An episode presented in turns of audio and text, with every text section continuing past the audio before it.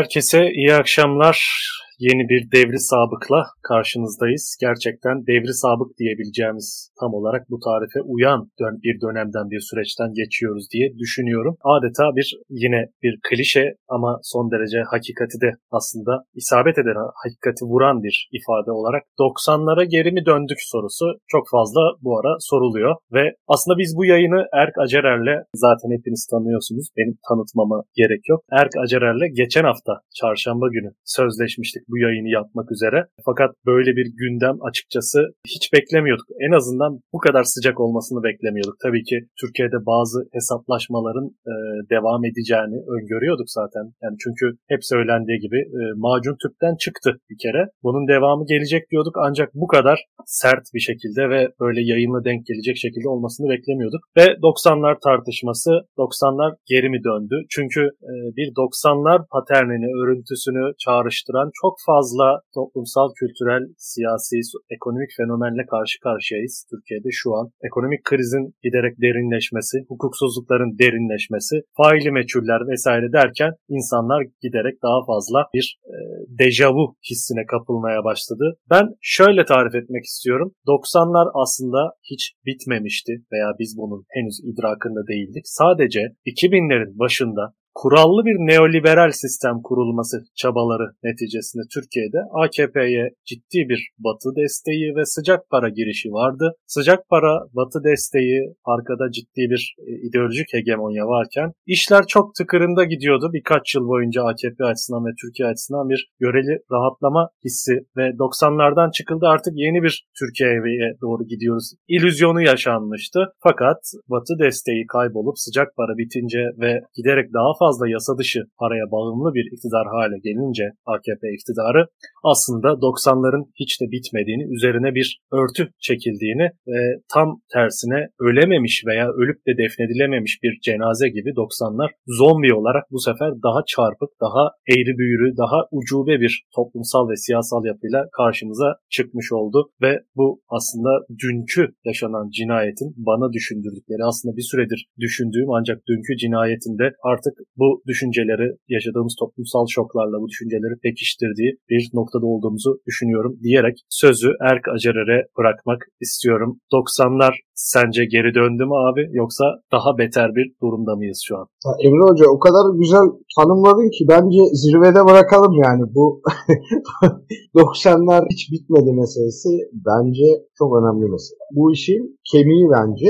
Evet 90'lar hiç bit, bitmedi. Yani bu klişe 90'lar geri mi dönüyor? O ikinci bir susurluk mu yaşanıyor falan. Ben bu klişelere başından beri katılmıyorum. Ee, senin gibi biraz. Çünkü aslında 90'lar geri dönmüş falan değil. Ee, 90'lar e, bu yıllara kümülatif eklenerek devam etti. Sadece bir süre halının altına süpürülmüştü bu. Ee, kir ve e, böyle o hep bildiğimiz siyasal İslamcı söylemleriyle acaba Türkiye bağırsaklarını mı temizliyor, her yer temizleniyor gibi e, tuhaf e, söylemlerle bir dingin dönem yaşanmıştı ama bu dingin yaş- dönem yaşanırken de bu sinyaller alınıyordu aslında. Bugün gördüğümüz durum ise gerçekten hiç kopmadan aslında 90'ların ve Susurlu üstelik daha şiddetli ve dediğim gibi kümülatif eklenerek bugüne taşması oldu. Üstelik çok ilginç bir nokta var burada. Yeni eklenen figürleri saymazsak hep e, eski figürleri de biz bu işin içinde görüyoruz yani. Hani 90'larda e, Korkut Eken'den mi söz ediyorduk? Korkut Eken tam da olayların ortasında. Alaaddin Çakıcı mı anlatıyordu mahkemelerde? İşte evet Alaaddin Çakıcı ne her şeyin e, orta noktalarında bir yerde duruyor. E, onun ötesinde işte Mehmet Ağar hiç e, yerini değiştirmemiş gibi görünüyor. E, o nedenle de aslında bu tanımlamaları çok e, şey bulmuyorum. Biraz heyecanlı bulmakla beraber çok doğru bulmuyorum. Çünkü kopmadı yani ve bu iş devam etti. Eğer bu işi buralarda bir yerde de temizlemezsek artık yine artarak devam edecek ve e, gerçek anlamıyla yaşanamaz e, bir ülke elimize kalacak. Öyle görünüyor. Biraz şeye benzetiyorum bunu. Hani AKP'nin bir dönemde iktidar isteğiyle ve ilham aldığı yönetim modelleriyle beraber beraber Rus oligarşisinin tamamen e, ülkeyi sardığı dönemlere de biraz benzetiyorum. Üstüne üstlük böyle artık nasıl tanımlayacağımızı bilemediğimiz bir siyasal e, İslam rejimiyle de e, örtüşerek devam eden bir şey. Yani komik de bir durum oluyor. Bir yandan acayip mafyatik Kurtlar Vadisi dizi tadında bir ülke.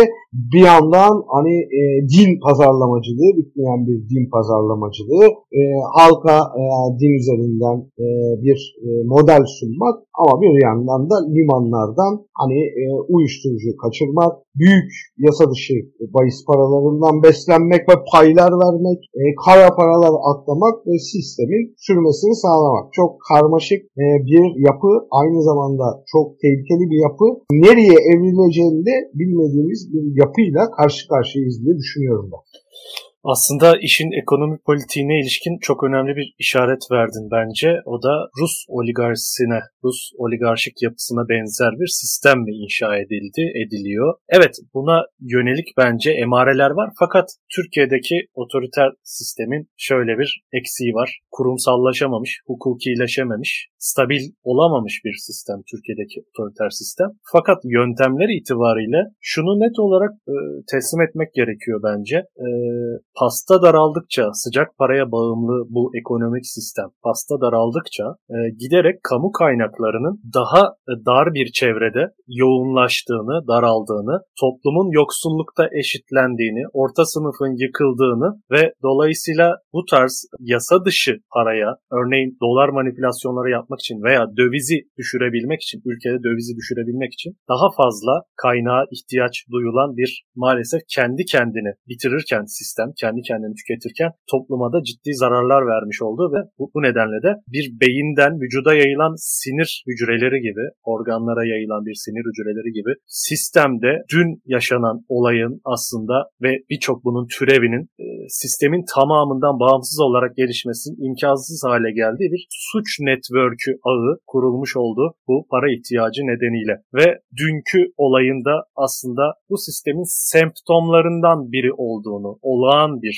bu sistem açısından olağan bir hadise olduğunu e, teslim etmek gerekir diye düşünüyorum ben. Ve şunu net bir şekilde söylemek istiyorum. İktidarın etrafında kümelenmiş olan bu tarz sermaye yapıları kimisi yer altında, kimisi yer üstünde. Fakat hiç bunların çoğu e, emanetçi. Tıpkı Sedat Peker'in de e, bazı aktörleri tanımlamak için kullandığı ifadeyle bunların birçoğu emanetçi ve kendilerine ait olmayan parayı yönetiyorlar. O para aslında en yukarıda bir sistemin tepesinde bir karar verici organizma tarafından, heyet tarafından yönlendirilen adeta bir aile şirketi gibi yönlendirilen bir servet. Dolayısıyla bürokrasinin, hukukun, denetimin, güçler ayrılığının giderek daha fazla, daha vahşi bir şekilde ortadan kalktığı bu durumda bu tarz ayak oyunları, klikler arası çatışmalar, işte bahisçi ile uyuşturucu satıcı, satıcısının piyasa paylaşımı kavgaları vesaire gibi olaylar daha vakayı adiyeden gündelik olaylar haline gelmiş oluyor diye düşünüyorum.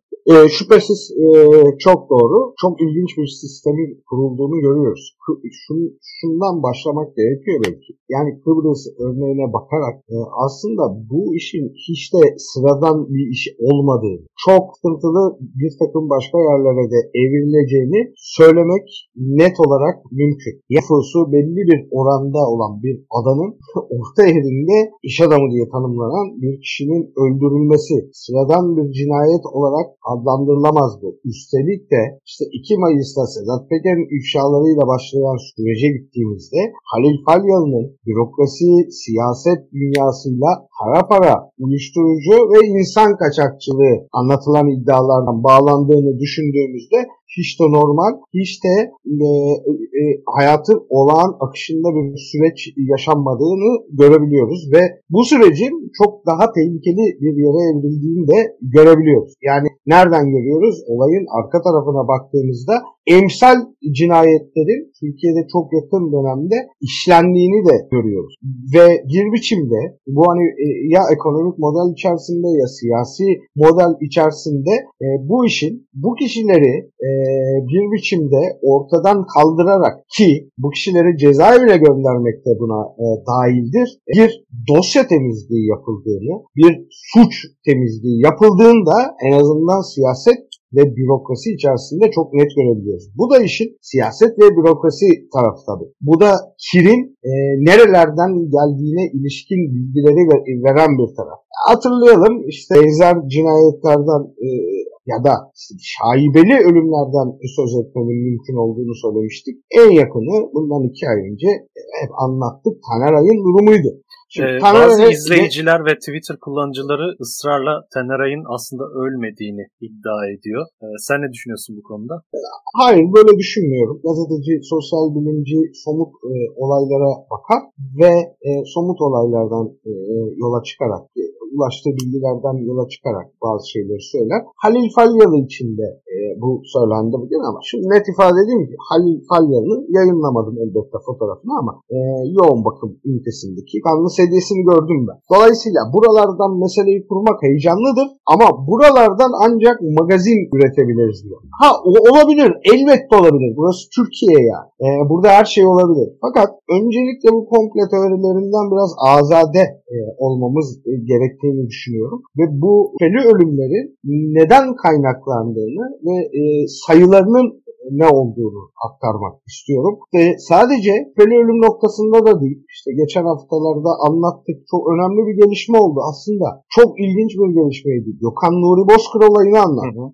Gökhan Nuri Bozkır'ın Ukrayna'dan alınıp Türkiye'ye getirilmesini anlat. Tam da öyle değildi. O konuda da bilgi verdik. Yani Gökhan e, Nuri Bozkır Romanya'daydı. Sonra e, Türkiye bundan e, iki yıl önce e, Cumhurbaşkanı Erdoğan, Ukrayna Baş, e, Cumhurbaşkanı Zelenski'den e, Nuri Gökhan Bozkır'ı istediğinde Nuri Gökhan Bozkır olabilecekleri anlamıştı ve Romanya'ya e, çıkmıştı Ukrayna'da. Biraz oralarda kaldı. Türkiye onu istemeye devam etti. Türkiye neden e, onu istemeye devam etti Emre Hoca? Bu, bu, burada bir anlam vardı. Burada bir ehemmiyet vardı. Gökhan Nuri Bozkır e, öyle alelade bir kişi falan değildi. E, dosyaları e, şuraya uzanıyordu. E, işte e, kendisi anlatmıştı. Türkmenlere tam 49 defa silah sevkiyatı yaptığını anlatmıştı. E, işi de silah sevkiyatı yaptığına ilişkin e, bilgiler iddianameye yansımıştı. Üstelik hikaye çok eskilere gidiyordu. Yani ne kadar kadar eskilere gidiyordu. Afyon patlamasına kadar gidiyordu. Afyon patlamasında ortaya saçılan mühimmatın Gökhan Nuri Bozkır tarafından kullanılmış olduğu ve satıldığı iddiaları var. Ee, buralara baktığımızda bu ilişkiler dosyalarda bir takım bürokratlar üzerinden görülür ve e, kurumsal yapılar, MIT gibi kurumsal yapılar üzerinden görülür. E, e, Gökhan Nuri Bozkır e, güzel güzel çalıştı, silah ticareti yaptı, buralardan birileri pay aldı. Sonra e, işler sarpa sarınca Gökhan Nuri Bozkır'a sen yurt dışına çık dediler. Ardından da e, benim durumum ne olacak deyip anlatmaya başlayınca geri istediler. Şimdi buralarda bir şeyler var. E, buralarda bir sıkıntılı durumlar var. Aldılar, sorguladılar. Dün de tutuklandı kendisi. Bana göre yani şunu soruyor insanlar. Bu cinayetlerin hepsi birbirine bağlı. Hayır, bağlı değil. Senin de anlattığın e, belli noktalardan sektörler oluşturulmuş. İşte silah işi var, evet. uyuşturucu işi var, ondan sonra e, kumar işi var ve burada siyaset ve bürokrasi dünyası iddiaları da göz önünde bulundurduğumuzda, dosyaları da okuduğumuzda ve kişilerin anlatımlarına da baktığımızda buralarda farklı farklı işbirliklerini görüyoruz. Yani bu bir zincir gibi birbirine bağlanmış bir şey değil. Ama devlet, bürokrasi, siyaset bu kişileri kullanmış ve bu kişilerle işbirliği yapmış. Şimdi bana göre bir e, seçim arifesi ya da seçim konuşulan bir dönemde bu kişiler bir biçimde temizleniyorlar. Gökhan Nuri Bozkır cezaevine gönderilip e, temizleniyor. İşte ne bileyim e, Ahmet Yıldırım'ın hikayesini anlatırız. O e, cezaevinden eve gönderilip başka bir biçimde temizleniyor. E, evet. E, FETÖ borsasında FETÖ borsası e, kurucu olmuş bir isim. Evet yani o nedenle hani e, e, Burhan Kuzu'dan başlayarak belki bu e, ölümlerin hepsine şaibeli bir şekilde yaklaşmalıyız ve bu noktalardaki soru işaretlerini sürdürmeliyiz. E şunu e, net olarak söyleyelim. Şimdi Sedat Peker'in iddiaları arasında geçen isimler bunlar. Demek ki dokunan yanıyor gibi bir durum ortaya çıkıyor. Sedat Peker'in dokundukları yanıyor gibi bir durum ortaya çıkıyor. Peki neden böyle oluyor? Neden Falyalı bir cinayete kurban gidiyor? E hatırlatalım bir e, arşivi olduğundan söz ediliyordu. Bu arşivle siyasetlere ve bürokratlara e, gözdağı verebilme olasılığından söz ediliyordu. Bu arşiv Sedat Peker'in ekibinin en azından bir bölümünün ele geçtiği söyleniyordu. E sonrasında şimdi e, elindeki materyallerle bürokrasiye ve siyasete verecek bir ayar içinde olabilecek bir kişinin şaibeli ölümü bir cinayete kurban gitmesi e, arka planda görülüyorsa burada elbette araştırılması gereken, burada elbette bağlanması gereken yerler var diye net olarak düşünüyorum. Şu var bir de, yani bunlar çok önemli şeyler. Amerika'dan bu dün de paylaştığım bilgi e, önemli bir e, heyet gelip kara para bağları, ticareti konusunda bir araştırmada bulunuyor Kıbrıs'ta. Şimdi bu tip olayları, bu tip durumları bu cinayetten bağımsız ele alabilmemizin e, olanağı var mı? Mümkün mü? Bana göre yok. Yani Ahmet Yıldırım'ı FETÖ borsasından, e, Gökhan Nuri Bozkır'ı e, IŞİD silahlarından e, ya da e, işte Burhan Kuzu'yu uyuşturucu ve kişisel taleplerinden bağımsız bir yere oturtmamı, oturtmamızın bir e, e temel olarak bir tek başına bir izah tarzı olabilir mi? Ya bana göre olması çok zor. Ya da e, Taneray'ın yani işte bir, bir sene önce e, mitin içerisinde görülüyor. Süleyman Soylu'yla çok samimi fotoğrafları var. E, Çavuşoğlu'yla, Mevlüt Çavuşoğlu'yla golf oynuyor. Üstelik Turizm Bakanı Antalya'da, otelinde. Evet. Antalya'da, evet. Ve e, bir anda Bulgaristan'da Tanaray bir trafik kazasında yaşamını yitiriyor. Ve babası üstüne çıkıp diyor ki oğlum şehit edildi. Acaba şunu düşünüyoruz buralarda. Yani bir takım durumlar bu kişilerin üzerlerine bırakılıp bu dosyalar kapatılmak mı isteniyor? Bakın e, şunu, şunda da görüyoruz. Bu da benzerdir Emre Hoca. 4 ton 900 kilo kokain. 5 ton kokain. Ne anlatmıştı Sedat Peker? Kolombiya'dan yola çıktı değil mi? Kolombiya'da polisin ısrarlı takibi sonucu, daha doğrusu polis köpeği Dora'nın ısrarlı takibi sonucu Kavuçukların içerisinde yakalandı. Yapılan sorgulamada bu işin e, İzmir e, limanına teslim edileceği anlaşıldı. E, bir kimya firması. Şimdi böyle bir dosya var elimizde değil mi? Bir de ısrarla şunu söylüyoruz. Yani medya hemen e, bu noktada haberler yapıyor mu? Israrla önümüze başka bir dosya geliyor. Tam bu noktada. E, üstelik bu kişiler İzmir'de değil İstanbul Ambarlı hattında. Kolombiya'dan yine deriler içerisinde bir uyuşturucunun geldiğinden söz ediliyor ya da gelme olasılığından söz ediliyor. E, olay İzmir'de gerçekleşiyor. İstanbul'daki kişilere operasyon yapıyor. Bakın bunlar masum olduğunu söylemiyorum. Bunu da anlattım. Yani bir biçimde bir arayış, bir amaç var burada. Bu kişilerde devlet bizim arkamızda diyorlar. Fakat sizin bağlamak istediğiniz dosyalarla oluşturduğunuz dosyalar birbirine uyuşmuyor. O yüzden de buradan sizin suçladığınız kişilerle de ya da tek başına suçlayıp yabancılaştırdığınız kişilerle de bu e, dosyalar uyuşmuyor. O nedenle burada şahibeler de daha fazla büyüyor. Yani çok bu çok açıktır. Bu şeye benzetirim ben bunu. Hani IŞİD Ankara katliamı sanıklarını ben ezbere bilir. 36 sanığı ezbere bilir. Ama bütün dosyalar işleme konulduktan sonra işte o, o depoların tutulması, o depolar e, konusunda devletin yol vermesi, Nizip'te savcının dosyaları ortadan kaldırması, işlerin Ankara katliamına uzanması filan. Yani oradaki Antep ekibini biz biliriz, ezbere biliriz. Evet. Fakat şimdi tüm bunlar oluyorken kalkıp şunu söylerseniz inandırıcı olmaz. Türkiye işit sorumlusu Ebu Hanzala'dır derseniz bakın bu katliamları onun üzerine kmak anlamına gelir. Suruç'u, Diyarbakır'ı, Ankara'yı onunla kapatmak anlamına gelir. Ya ben bir selefisti e, elbette herkesin haklarını savunurum da bir selefistin haklarını ve şu anda cezaevindeki e, durumunu aktarmak için söylemiyorum. Bizi yanıltmayın. Toplumun bunlarla gazını almayın demek için söylüyorum. Çünkü biz biliyoruz bu dosyaları ya. Bu dosyaların nereye uzandığını biliyoruz. O nedenle de bu noktalar hep birbirine çok benziyor. Burada esas bakılması gereken bize göre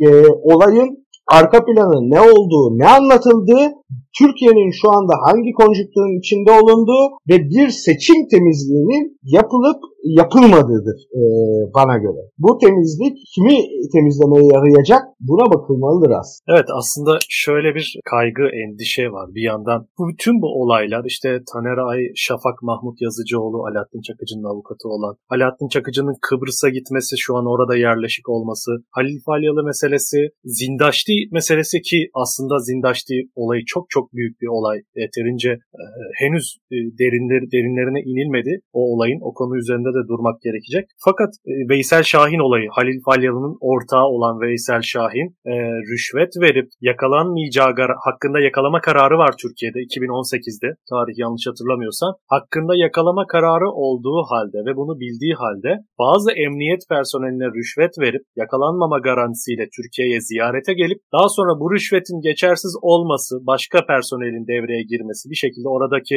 çıkarların çatışması sonucu Veysel Şahin tutuklanıyor Türkiye'de hapse atılıyor. Fakat Veysel Şahin'i o süreçte bir kişi, bir savcı bağlı bulundu. O sırada ifade vereceği savcılığı çağ, e, çağlayan iken onu Büyükçekmece'ye, Büyükçekmece Adliyesi'ne kaydırıyor ve orada serbest bırakılmasını sağlıyor. Fakat tekrar orada başka savcılar devreye girip serbest bırakılmasını engelliyorlar. Tekrar tutuklanıyor. Bu serbest bırakma işini yapan kişi İstanbul Başsavcısı, o dönemin İstanbul Başsavcısı şu an Anayasa Mahkemesi üyesi oldu. Değil mi? Şimdi bu tüm bu yani çok tekil hadiseler gibi görünen, birbirinden son derece bağımsız gibi görünen, bir takım ilişkiler yokmuş gibi görünen bu meseleler aslında biraz soyutlama düzeyini yükseltip arka plandaki ilişkilere doğru gittiğimizde çember giderek daralıyor. Sorun bu. Bu sistemin böyle bir örüntüsü var. Zindaşti meselesi az önce bahsettim. Çok önemli. Zindaşti e, Ergenekon yargılamaları döneminde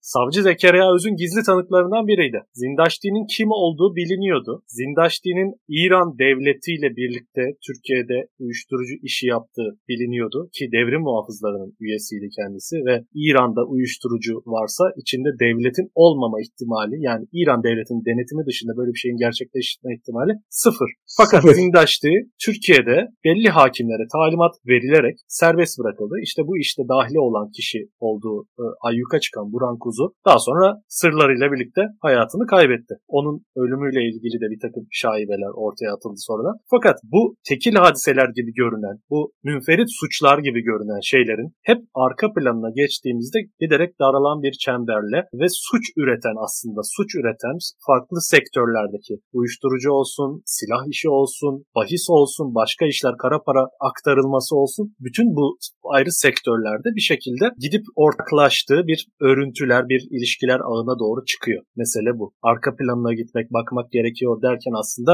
buna katılıyorum. Bu işin siyasi ve ekonomi politik aslında iktisadi ve siyasi e, yönlerini görmek, bu, bu kirliliği sürekli yeniden yeniden üreten ilişkiler ağını görmek, iktidar yapısını görmek, siyasi zihniyeti görmek gerekiyor diye düşünüyorum. Çok haklısın. Yani hem sosyal bilimciler hem siyaset bilimciler hem gazeteciler değil mi? Tekil olaylardan yola çıkarlar. Tekil olayları birbirlerine bağlayarak bağlayarak bağlayarak bir sonuca ulaşırlar. Biz senin de sözünü ettiğin o kadar tekil olayda o kadar derin ilişkiler gördük ki diğer olayları belki birbirine bağlamaya bile gerek yoktu. Fakat e, hiçbir soruşturma yapılmadı. Hadi örnek verelim yine yani örnekli gidelim ki insanlar daha rahat e, anlasın. 2016 yılında Yargıtay'a bir başkan seçiliyor. E, İsmail Rüştü Cirit. Bu dönem FETÖ borsalarının FETÖ borsasının en yoğunlaştığı dönem. Operasyonların mala çökme operasyonlarının en yoğun olduğu dönem. Bu arada Cihan Ekşioğlu namlı bir FETÖ'cü olan hakkında 5 dosya bulunan Burak Başlılarla İstanbul Ak Merkez'de bir ofis kuruyor. Amaç adı cemaatle anılan ya da Bankasya'ya para yatırmış, çekmiş kişileri tespit etmek. O yüzden Burak Başlılar gibi bir e, kişi e, bunun içinde. Ve e, bu kişiler tespit ediliyor. Ne yapılıyor biliyor musun Emre? Biliyorsun tabii ezbere biliyorsun. CİMER'e yazı yazılıyor. Sonra ne oluyor? Savcılık, Yargıtay Başkanı Erdoğan'la çay toplayan kişi tüm yargıyı yönetiyor. Bu kişiler tutuklanıyorlar ve bu kişilerin mallarına çökülüyor. E şimdi burada bir yargı sonra e, Cihan Ekşioğlu denilen kişinin o yargıtay başkanıyla ofisinde fotoğrafı çıkıyor. Bir e, hediye e, verirken ona, bir çerçeve hediye verirken. E şimdi Cihan Ekşioğlu'nun yanına aldığı kişi Kıbrıs'tan çıkıyor. Kıbrıs'ta ilişkileri var. E şimdi bunların tesadüf olabilmesi mümkün mü yani? Tesadüf olabilmesi elbette mümkün değil. Bak başka bir olay anlatayım. Galip Öztürk ee, meselesi yaşandı birkaç birkaç bir iki hafta. Çok önce. önemli bir yani çok çok önemli bir meseledir. Tamam mı? Daha enteresan bir mesele anlatayım. Onu da Milli Savunma Sanayi Başkanlığı İsmail Demir üzerinden anlatayım. Ee, İsmail Demir Milli Savunma başkanlığı kuruluyor, değişiyor o, o e, yapı e, yeni bir isimle başına getiriliyor. Bu arada yine Cihan Ekşioğlu dediğimiz kişi tamam mı? İsrail'de 50 milyon 3 milyon dolara aldığı malzemeyi, cihazı, dinleme operasyonlarını getiriyor Milli Savunma Sanayi Başkanlığı'na satıyor. Hem de 3 milyona alıp 50 milyona satıyor. Tamam mı? Bu arada ilginç ilişkiler ortaya çıkıyor. İsmail Demir'in Paramount Otel'de bir takım buluşmalar gerçekleştirdiği ortaya Sezgin çıkıyor. Baran Korkmaz'ın dahli olan. Evet. Şimdi İsmail Demir cebimizde kalsın. Üstad bak ne oluyor biliyor musun? Gökhan Nuri Bozkır'ı anlattım ben. Şimdi Gökhan Nuri Bozkır dosyaları var. Türkiye'ye giriş yasağı var. Ama Altay tankın çıktığı dönemde tamam Altay tankın topluma lanse edildiği dönemde Altay tankın motorunu yapmak evet. üzere bir Ukrayna firmasıyla ortak çalışıyor. Tamam? O Ukrayna firması İstanbul'daki bir başka firmaya bağlanıyor. E, defans e, savunma diye bir firmaya bağlanıyor ve defans savunmanın ortağı Gökhan Nuri Bozkır çıkıyor. E, defans savunmada yine İsmail Demir'in başkanı olduğu savunma sanayi başkanlığıyla partner ortağı görülüyor ya internette. Tamam. Sonra bunu haber oluyor da bunlar ortadan kaldırılıyor. Bir günde ortaklık bitiriliyor, internet siteleri kapatılıyor filan. Şimdi buralardan baktığımızda tesadüf olabilir mi? Başka bir şey daha sorayım. Bana çok söyleniyor bu. E şimdi bunları anlatmaya devam ediyoruz. E peki Cihan Ekşioğlu risk altında olabilir mi? Soru bu. Şimdi bunu soralım yani böyle böyle şeyleri sorarak gidelim. Ya da e, Sezgin Baran Korkmaz risk altında olabilir mi? Çok büyük şanstır. Neden şanstır?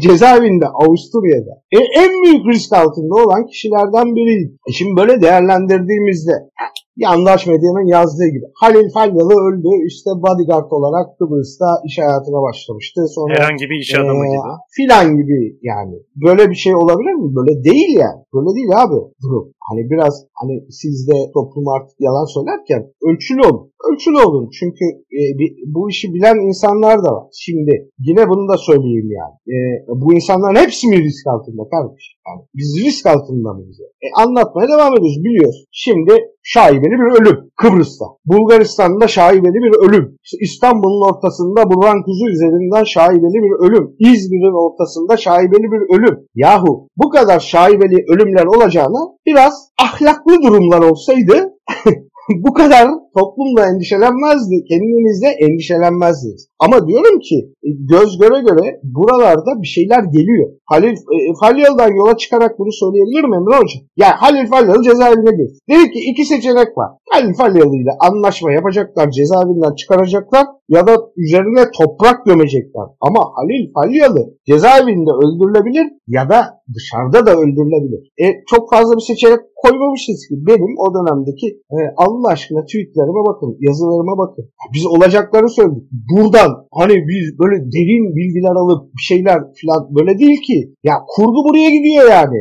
Elbette bildiğimiz dosyalardan okuduğumuz haber yoğun haber kaynaklarımız var. Ama bunlar olmasa bile net görülüyor yani Türkiye'de. Yaşayacağı sıkıntılar görülüyor. Bu biraz şeye benziyor biliyor musun? Benzetiyorum. Şimdi başka cinayetler de başlayacak. Ortam gerginlenir ya. Ortam gergin abi. Şimdi bu hesaplaşmaların ortasına alalade cinayetler de getirecekler biliyor musun? Şöyle e, örneklendireyim bunu. Çok basit bir örnek vereyim bu konuda da. Ben Antep'te Kobane olaylarını izlemiştim. Siyaset çok sertti. Mahalleler e, e, hani fikir açısından önem taşıyan mahalleler, radikal İslamcı mahalleleri ya da Kürt mahalleleri birbiriyle çatışıyordu. Ortada silahlar vardı. Ama ben bir gün haber yaparken bir, bir çatışmalı bir mahallede bir kahvede Adam öldürdüler. Hemen bu siyaset filan filan dedik ama sonuçta e, adi bir suç çıktı. Bir alacak verecek davası. Hani denk düşürürler. Şimdi ortam puslu, ortam sıkıntılı olursa bu e,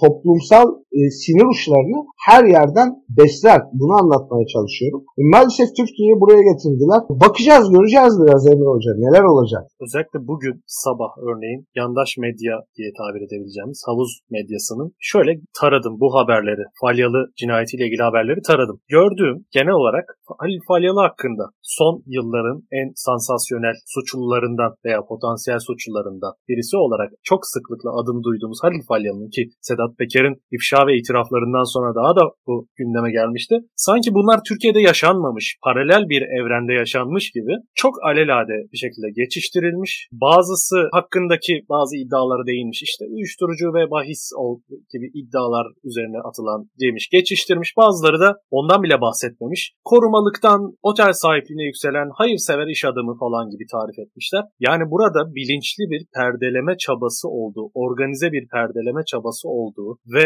bu adeta şey gibi kendi kendisini perdenin arkasına koyunca veya gözlerini kapatınca görünmediğini sanan bir çocuk gibi. Kendini aslında ele veren bir çocuğun hareketi gibi. Bu tamamen organize bir şekilde bir suskunluk yasasının orada işletilmesi aslında bas bas söylenmeyen şeye işaret ediyor. Neden söylemiyorsunuz bunu? Bu adamın alelade bir adam ol, olmadığını neden dile getirmiyorsunuz bilinçli olarak? Ve örneğin az önceki bu gazetelerden aslında yola çıkarak şöyle bir hikaye de var bu konuyla ilgili basın. Yani bazı suçlular hakkında dosyalar oluşturup ki Sedat Peker anlatmıştı bunlardan bir tanesi. Çok meşhur e, otogaleri sahibi e, Nevzat Nevzat Kaya'ydı galiba değil mi? Bir İstanbul'da otogaleri sahibi kendisine e, senin hakkında bir operasyon düzenlenecek rüşvet ver deniyor. O zaman İçişleri Bakanı oğlu tarafından zannedersem böyle bir müdahalede bulunuyor. Yani bunun aslında sistematik olarak işte cimer hikayetleri, telefon dinlemeleri, yasa dışı yollardan elde edilmiş istihbari bilgiler veya kumpas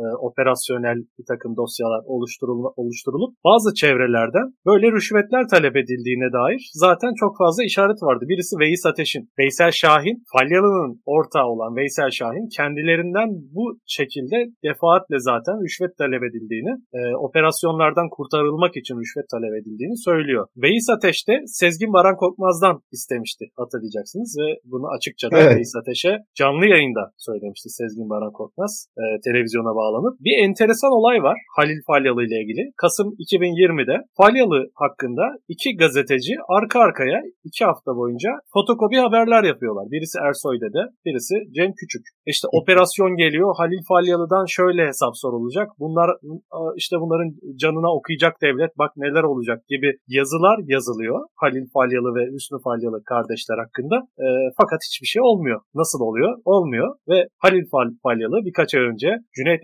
Özdemir'in yayınına bağlandığında gazeteciler bizden rüşvet istiyor demişti. Kendini tabii aklıyor bir yandan. Ben hiçbir şeye bulaşmadım. Bizim böyle işlerle e, bu taraklarda bezimiz yok. Uyuşturucu uyuşturucu biz hiç tasvip etmeyiz vesaire diyor. Fakat e, oradan birilerini de e, tehdit ediyor aslında. Bizden rüşvet isteyen gazeteciler oldu diyerek de bir tehdit yöneltiyor. Yani sistem inanılmaz bir şekilde neresinden tutsanız elinizde elinizde kalacak bir adeta yani bunların hepsi çok organize ve büyük bir suç örgütünün hiyerarşik e, uzantılarıdır demiyorum. Böyle bir şey olamaz zaten. Fakat sistem o kadar kaotik, o kadar e, kanunsuz, adeta bir vahşi batı sistemine dönüşmüş durumda ki Türkiye'de her yerde küçük küçük iktidar alanları, küçük küçük mafya grupları, benim arkamda devlet diye devlet var diyen onlarca, yüzlerce, binlerce adamın türe, türemesi. Yani artık emniyet de e, geçen gün gördük. Polisler silah çektiği için hakkında ihbarda bulunulan Gökhan Göz adında bir şahısa e, evet. gidip evet bu ihbar ihbar nedeniyle kendisiyle e, gözaltına almaya gidiyorlar. Şahıs bunlara posta koyuyor, fırça atıyor. E, tanıyorlar mı, tanımıyorlar mı? Bu şahıs hakkında bilgileri var mı bilemiyoruz. Fakat süt dökmüş kedi gibi polisler bu şahsın nutukunu dinliyor. Kendilerine fırça atmasını dinliyorlar. Elin, elinden silah alamıyorlar bile. Yani orada bir muhalif olsa, bir öğrenci olsa, bir işçi olsa, bir herhangi bir hükümeti e, birazcık eleştiren biri olsa başına neler gelebileceğini gözlemleyebilirdik. Fakat öyle bir tipoloji oluşmuş ve artık sistemde, sistem içerisindeki e, meşru ve gayrimeşru yapılar o kadar birbirine karışmış ki görünürde meşru tabii yasal, üniformalı yapılar ile gayrimeşru yapılar o kadar iç içe geçmiş ki kimse aslında kimin ne olduğunu bilemiyor. Tam bir kim kime dumduma hali. Herkes tuttuğundan birazcık koparıp ısırıp götürmeye çalışıyor. Herkes benim arkamda devlet var diyor ve kimse kimseye güvenmiyor. Tabii bu güvensizlik ortamı siyaseten şunu da net, şu neticeyi de doğuruyor. Aslında yukarı çıkıldıkça da bu güvensizlik katlanarak artıyor. Entrikaların e, şiddeti yukarı çıkıldıkça artıyor ve daha radikal aslında çözümlere zorluyor iktidarı diye düşünüyorum ben. Böyle bir özet yapmış Kesinlikle, oldum. kesinlikle doğru düşünüyorsun. Türkiye'de evet ben de bunu söylüyorum. Her sektörün içerisinde belli odaklar, belli suç klikleri, belli küçük iktidarlar var. Söylediğim gibi. Yani bunların birbirine bağlanması, bağlanmaması önemli değil. Bence değer taşıyan, önem taşıyan şu e, Türkiye'de ahlaki yozlaşmanın ne boyuta geldiğiyle alakalı. E, tüm bu anlatılanlar. Yani iki gazetecinin e, hani gıda baronu, e, kaçak para transferi yapan, insan kaçıran, uyuşturucuyla ismi alınan bir e, barondan rüşvet e, istediğini baron baronun ağzıyla öğrendim. Çok karmaşık bir şey aslında. Ama bu karmaşayı yaratan AKP'nin elbette hani 90'lar tartışılır. Evet hem çok güzel, çok sempatik bir şey değildi ama zıvanadan çıkmış bir sistemi görüyoruz. AKP eliyle kurulmuş zıvanadan çıkmış bir sistemi görüyoruz. Yani şimdi e, Revza Kavakçı'nın Hani ne var bunda ya ben 150 bin dolar burs aldım gittim e, e, dediği bir sistem. Ve iki gazetecinin e, bir uyuşturucu baronundan rüşvet alması. Hani ne var bunda diye konuşulmaya başladığında işte esas sıkıntı buralardan kaynaklanıyor. Buralar çok sıkıntılı alanlar. Yani ahlak da bir biçimde değişmiş oluyor. Ahlak da bir biçimde yıpranmış oluyor.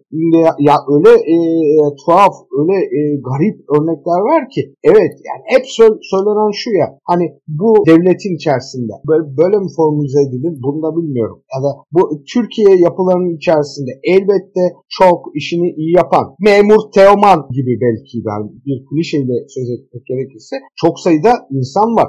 Fakat bu insanlar da e, adeta bu ahlaklı sistemin e, gerçekte ahlaklı olmadığını, ahlaksız olduğuna, ahlaksızlığın normal olduğuna inandırılmışlar. E, ne operasyon yapabiliyorlar, ne tutuklama yapabiliyorlar, ne mahkemelerde doğru bir karar verebiliyorlar ama bekliyorlar. Bunu görüyoruz. Bürokrasinin evet. çeşitli yerlerinde olan kişiler bekliyorlar. Zamanını Bunu da iktidar bilsin. Zamanını bekliyorlar. Çünkü hani e, herkesin de biraz tarzı bu ya. Şimdi yavaş yavaş yapalım haberleri. Ondan sonra ki bir anda bizi kapatmasınlar yani. Bu e, bir yandan zaman zaman doğru bir tarz olabiliyor. Ya şunu söyleyeyim abi. Yani Türkiye'de bak yarın ya da öbür gün bu şimdi bu bu işlerle uğraşıyorum. Bu dosyayı yapacağım. E, ya bir AKP milletvekili bu kadar e, insanlar elektrik e, parası öderken, elektrik yüzünden çocuklarını istemezken, ışıklarını açamazken abi kaçak elektrik çekiyor kardeşim. Sahibi olduğu binasına. E şimdi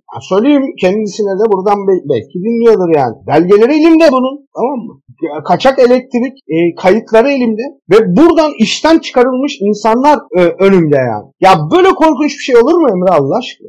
Yani bunu nereden tanımlayacağız ki yani? Hani bunu artık kanun, düzen bilmem ne filan yetmiyor. Ya bunu ahlaktan tanımlayacağız ve kesinlikle bunlar çok büyük ahlaksızlık diyeceğiz yani. Ya siz çok ahlaksızsınız diyebileceğiz. Çünkü burada bir tuhaf durum var kardeşim. Yani bu sistemsel çöküş, siyasi çöküş, toplumsal çöküşe dönüşmüş durumda. Çünkü bu çok dillerine dolayıp sürekli işte vesayet vesayetle şikayet edip yargı vesayet, vesayetinden şikayet edip ortadan kaldırdıkları ağır aksak da olsa işleyen bir anayasal düzen vardı. Bir yargı sistemi vardı. Belli ölçüde öngörülebilir bir hukuki sistem vardı. E, vesayet diyerek ki belli ölçüde haklı olarak çünkü bir devlet bürokrasisi, bürokratik seçkinler ağırlığı vardı sistemde. Fakat bunu yıkıp tahrip edip tamamen ortada hiçbir kurumsal denetim mekanizması, hiçbir hukuki öngörülebilirlik, hiçbir normlar hiyerarşisi bırakmazsanız hatta çıkıp kardeşim Avrupa İnsan Hakları Mahkemesi de kimmiş diyerek aslında bu ifadeyle sistemin en başındaki kamu görevlisi Mahkemesi tarafından anayasanın tanınmadığının ilan edildiği. Çünkü bu açıkça Avrupa İnsan Hakları Mahkemesi'ni biz tanımıyoruz demek anayasayı tanımıyoruz demektir aslında. Çünkü bizim açımızdan Avrupa İnsan Hakları Mahkemesi anayasal olarak tanımlanmış iç hukukun uzantısı olan bir kurum. E, Anayasa Mahkemesi'nden sonra kararları ondan daha üst düzeyde olan bir makamda olan bir kurum. Şimdi böylesi bir pragmatizm, daha doğrusu oportunizm ve e, anlık olarak değişen normlar hiyerarşisi, belirsizlik, hukuksuzluk, kurumsallaşmanın çöküşü neticede tam bir insanın insanın kurdu olduğu bir kaotik ortam yarattı ve burada atı alan Üsküdar'a geçmeye çalışıyor. Şu an tam yaşadığımız tablo bu. Toplumsal çöküş de aslında buradan gelmiş, buradan doğmuş oluyor. Çünkü ortada e, kamu hizmeti gören ve toplumsal adaleti asgari de olsa sağlayabilen bir hiyerarşik yapı, devlet dediğimiz yapının kurumsallığı, itibarlığı, itibarı giderek körelmiş ortadan kalkma eğilimi göstermiş durumda. Şimdi birazcık izleyici yorum ve sorularına da bakmak istiyorum hocam uygunsan. Çünkü bize Tabii. şu an serzenişte bulunuyorlar, kızıyorlar. Birisi Ahmet Akacan'ı. Ne kızıyorlar bize yahu? Neden bizim sorularımızı dikkate almıyorsunuz, bizi de dikkate alın diyorlar. Haklılar da. Şöyle bir merak edilen bir konu var özellikle.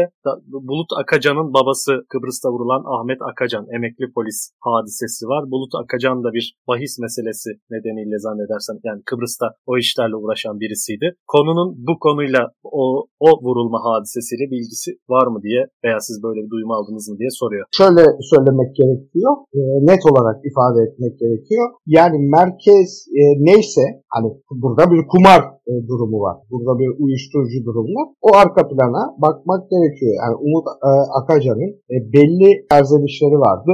Ama ona karşı alınan da bir tutum vardı. Burada kumar üzerinden çeteleşmenin olduğu net olarak görülüyor. Bunun hepsinin parça parça değerlendirilmesi gerekiyor. Fakat bunu yaparken şundan uzak durmalıyız. Tamamen bu iş bir kumar hesaplaşması ya da bir mafya hesaplaşması değil. Bu işin içerisinden biz bürokrasiyi ve siyaseti azade bırakamayız. Yani birazcık e, Türkiye'de iki ana eğilim var. Birisi çok böyle bir baronlar konseyinin olduğu bir aslında anlatı yapı görmek istiyorlar. Bu olan olayları böyle yorumlanmasını. Bize bunları anlatın. Gerçekte ne oluyor? Baronlar kim kardeşim? O konseyi kimlerden teşekkil? Bunu merak ediyorlar bir yandan. Biraz Kurtlar Vadisi tarzı bir anlatı arıyorlar. Bir yandan da bunlar tamamen e, bu kadar abartılacak şeyler değil. Son derece münferit olaylar, adi suçlar birbiriyle hiç alakası yok aslında diyen bir eğilimde var. Aslında bunun bir dengesini bulmak lazım. Gerçeklik hiçbir zaman böyle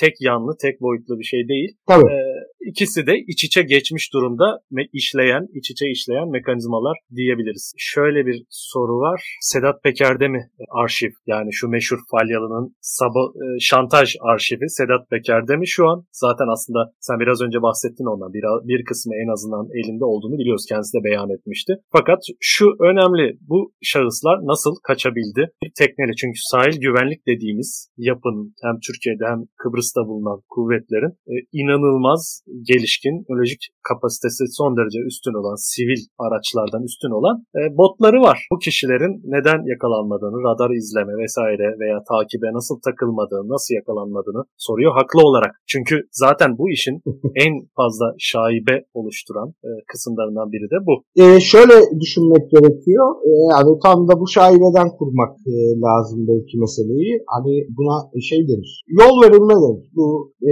her olayda aslında değerlendirilmesi gereken bir tutumdur. Neden anlattık Ankara katliamını, işit bombalarını? Hani bu adamlar oraya gökten zembille inmediler. Yani Antep'ten Ankara'ya benzin istasyonlarına takılarak gitmek bir marifettir. Polis dosyalarında bunun olması da bir marifettir. Dolayısıyla buralara e, bakılması gerekir diye düşünüyorum. Elbette yani e, eğer muhafızlarınız e, yeterince sizle beraber çalışmaya istekliyse bu kişiler e, kaçamazlar geldikleri yerden ya da giremezler bile belki ya da Kıbrıs'taysalar e, e, e, mutlaka istihbarat raporlarına takılırlar. Yani bu olay buraya gelmez. Bu konuda da hemen şunu ilave edeyim. Ben bunu e, tam e, yani önemli kaynaklardan aldım. Yani devlet e, içerisindeki kaynaklardan aldım aktardığım bilgileri. Bunu net olarak söyleyeyim ve dosyaya giren e, fotoğrafları yayınladım ben.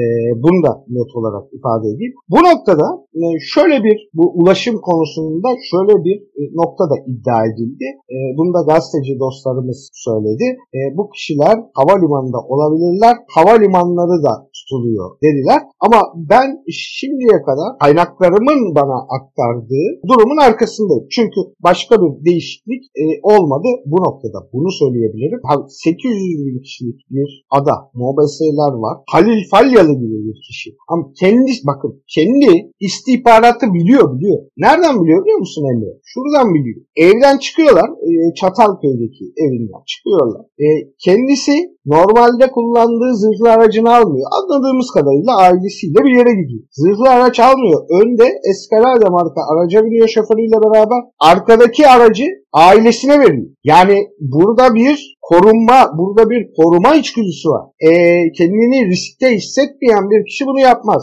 E, Halil Falyalı'nın tespit edebildiği bir durum. 3 ay önce söyledik. Biz hani bu, burada sıkıntılar var. E, kimse tespit edememişse e, bu da zaten başlı başına bir soru işareti. Yani burada şu ana kadar tabi bilmeyiz dosyanın seyri ne olacak. Dosyanın seyriyle ilgili de e, bilgileri paylaşırız e, zamanı geldiğinde. Ama e, şu ana kadar gördüğümüz bilgi bu bir mafya hesaplaşması değil. Bu e, bir mafya hesaplaşması olsa bile içerisinde bürokrasinin, siyasetinin kanatların olduğu, belki de istihbaratın olduğu bir siyasi tarafı da olan, hukuki tarafı da olan, belki mala çökme tarafı da olan, belki paylaşma, yeniden kartların karılma tarafı da olan bir cinayet gibi görünüyor. Buradan şunu da söylüyorlar, sormadan ben söyleyeyim.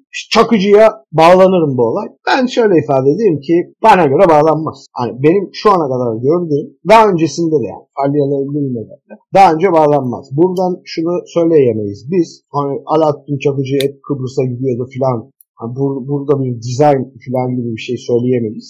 E, elbette bir, e, bir, bir biçimde Alaaddin Çakıcı e, üzerinden bir takım şeyler dizayn edildi. Hatırlayın Yalıkavak Marina'daki fotoğrafı hatırlayalım hemen. Ve bununla e, tam kontrastlı bir biçimde e, Sedat Peker'in durumunu hatırlayalım. O fotoğrafta Sedat Peker de olabilirdi.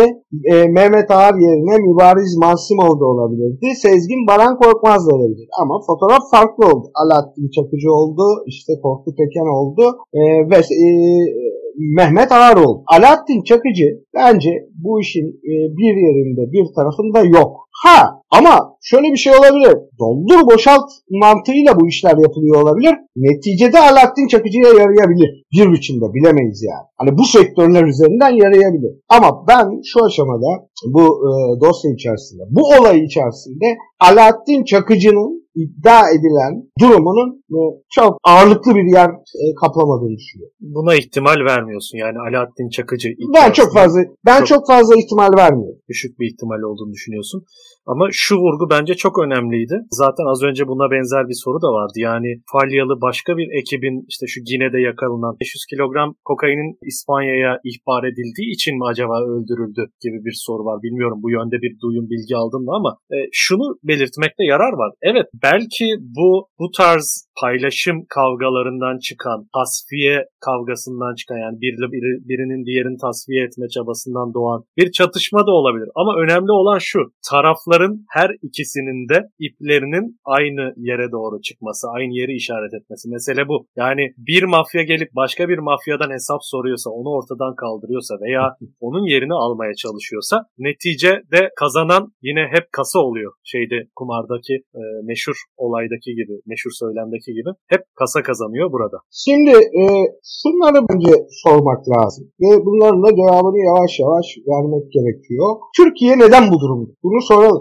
Kıbrıs neden bu durumda? Yoksul insanlar e, kendilerini, çocuklarını birlikte yaşamlarına son verirken Halil Falyalı'nın 400 milyon dolar gibi bir serveti nasıl oluyor? Bu paralar nemalanmadan ortaya çıkabilecek paralar değil. Bakın burada bir başka şey de söyleyeyim, başka bir iddiayı da söyleyeyim, başka bir taraflardan aldığım, Kıbrıs dışından aldığı bir iddiayı da söyleyeyim. O, o da şu, bu kumar içerisinde öyle büyük paralar kazanıyor ki. Yani günlük 70 bin dolar para kazanıyorsun. 70 bin dolar para kazanıyorsun günde. Ve bu para artık bir yere kayıt e, edilemiyor. Yani çünkü bir kısmı temizlemesi çok zor. Yasa dışı yerlerden. Çok zor abi yani bunun temizlemesi çok zor. Ne yaparsan yap yani. Neler oluyor biliyor musun? Ev alıyorlar, duvarları kırıyorlar, paraları içine saklıyorlar. Yani böyle bir durumdayız. Ve yani karşısında çocuğunuz su içiyor evde ıı, karnını doyurmak için. Ya sistem, sistem. Sistem çok kötüydü ama sistemi AKP çok daha kötü bir hale getirdi. Türkiye neden bu halde? Bu paradan kim ne alındı? En büyük soru. 400 milyon dolar da kimle nemalandı kardeşim? Bak evet. anlıyoruz ki senin söylediklerinden iki gazeteci mesela nemalanmaya çalışmış değil mi? Yani Ahlaksız bir biçimde nemalanmaya Herkes çalışmış. onun etrafında ha, toplanmaya başlıyor. Nemalanıyor. Güç odakları daha fazla nemalanıyor. Türkiye'de güç dediğin şey çok temiz bir şey değil ki. Güç dediğin şeyi söyleyeyim sana. Türkiye'de güç dediğin şey Süleyman Soylu. Yani benim herhangi bir şekilde şöyle bir keşke güvencem olsaydı. Yani bu işte Türkiye'de bakanlar, bürokratlar bu paralardan hiç nemalanmazlar. Yani çünkü çok ahlaklılardır. Çünkü biz onları hiç daha önce bu karmaşık ilişkiler içerisinde görmedik. Hiç böyle e, ofislerinde işte e, yasa dışı iddia e, oynayan kişileri genç ağırladıklarını görmedik. Yiyenlerinin arkadaş olduğunu görmedik. Yani keşke bunları söyleyebilsek. Ama bunları söyleyemiyoruz. Bunların tam tersini söylüyoruz. Dolayısıyla Türkiye neden bu halde? Bu paradan kim nemalanıyor? Sonuç itibariyle bu paradan kim daha fazla nemalanmaya çalışıyor? Ve burada yaratılan suçu kimler kapatmaya çalışıyor meselesi. Hani çok sıkıntılı bir durum yani var ortada. Hani bildiğiniz gibi ya Kıbrıs'ın ortasında hani biz de iş adamı diyelim tamam biz de iş adamı diyelim. Zengin bir iş adamı taranıyor kardeş. Hani uzun uzun namlulu silahlarla taranıyor ve bu işin geleceği söyleniyor. Ya şimdi bu dünyanın her yerinde çok büyük bir olay. Ve farkında mısın? Dikkat ediyor musun? Senin de söylediğin gibi gazeteler bunu yandaş gazeteler 3 satırla kapatmaya çalışıyor ama başka bir şey daha alıyor. Muhalefet de çok fazla ilgilenmiyor bu konularla. Evet, Nasıl olacak abi? Enteresan bir durum var muhalefetin. Nasıl olacak abi yani? Bu konudan uzak, bu konulardan uzak durmaya gayret. Yani belli vekiller var aslında bunları takip eden, gündeme getiren. Başarılı mesela e, kapsam evet, dışı evet, tutarım. Evet. Ali Şeker'i kapsam dışı tutarım. Ama isim isim e, vermek yerine bir e, muhalefet tarzı yani bir kurumunuz söylenir değil mi? Kurumun içerisindeki o kişiler de e, ayrıdır yani. Onlar önemli. Ama genel bir tavırdan söz ettiğimizde buradaki tavrı zayıf olduğunu görüyoruz. Yani ne olabilir? Daha ne, ola, ne olacak ki ya diye düşünmek gerekiyor e, buralarda. Bir saati doldurduk ve geçtik. Hala aslında izleniyor programımız. Sorular vardır benim gözümden kaçan. Ben yakalayabildiğim kadarıyla sormaya çalıştım. Suikast timiyle ilgili bir takım e, tartışmalar dönüyor izleyiciler arasında. Profesyonel miydi bunlar yoksa alelade mafya hesaplaşması mıydı? Bu bir takım çıkarımlarda bulunarak. E, fakat bunu zaten neti... anlattık Emre Hoca yani. Hı hı hı. Yani bunlar çok neticeyi değiştiren şeyler değil. Evet. Netice şuraya bağlanıyor. Evet, Türkiye 90'lardan daha beter bir sarmalın içine yuvarlanmış durumda ve bu sarmal şu an bir istikrarsız, zemini olmayan, sürekli sarsılan bir rejim içerisinde olduğumuz sürece devam edecek. Ya bu rejim kendini kurumsallaştırmayı başaracak ki böyle bir artarak devam edecek. Evet, böyle bir kapasitesi yok ya da şu olacak. Türkiye yeni bir aslında iktidar ve devlet dizaynının eşiğinde tıpkı 90'larda yaşadığımız gibi bu kadar fazla kirlenme, çöküş, bir kadro temizliği girişimi neticesinde devlet muhtemelen bu yapıyı sırtından atmak zorunda kalacak bir süre sonra. Devlet derken tabi kıymeti kendinden menkul bir yapıdan bahsetmiyorum. Türkiye'den, genel olarak Türkiye'deki güçlerden, toplumsal güçlerden bahsediyorum. Bu kirlenmeyi sırtından atmak durumunda kalacak bu dinamikler bence Türkiye'yi buraya doğru götürüyor. Bir takım kriminal vakalar, bu tekil vakalar vakalardan hareketle değil bunların toplamının yekününün oluşturduğu tablodan bahsediyorum diyeyim. Böylece benim açıkçası bu yayın için şimdilik söyleyebileceklerim bu kadar. Burada noktalayabileceğimizi düşünüyorum yayını. 66 dakika oldu. Bayağı da izlendi yayınımız. Teşekkür ederiz bize sabredenlere, sorularıyla katkı sağlamaya çalışanlara. Erk Hocam sana teşekkür ederim. Senin söylemek istediğin şeyler şeyler varsa son sözlerini alabiliriz yoksa kapatabiliriz. Emre'ce çok teşekkür ediyorum. Hem sana teşekkür ediyorum hem e, izleyicilere teşekkür ediyorum. Görüşmek e, üzere inşallah daha keyifli, daha lezzetli konularda e, anlatabiliriz yakın. Evet umarım daha güzel konuları konuşacağımız yayınlarda buluşmak üzere, daha güzel sohbetlerde buluşmak üzere diyelim. Başka bir devri sabıkta görüşmek üzere. Kendinize iyi bakın.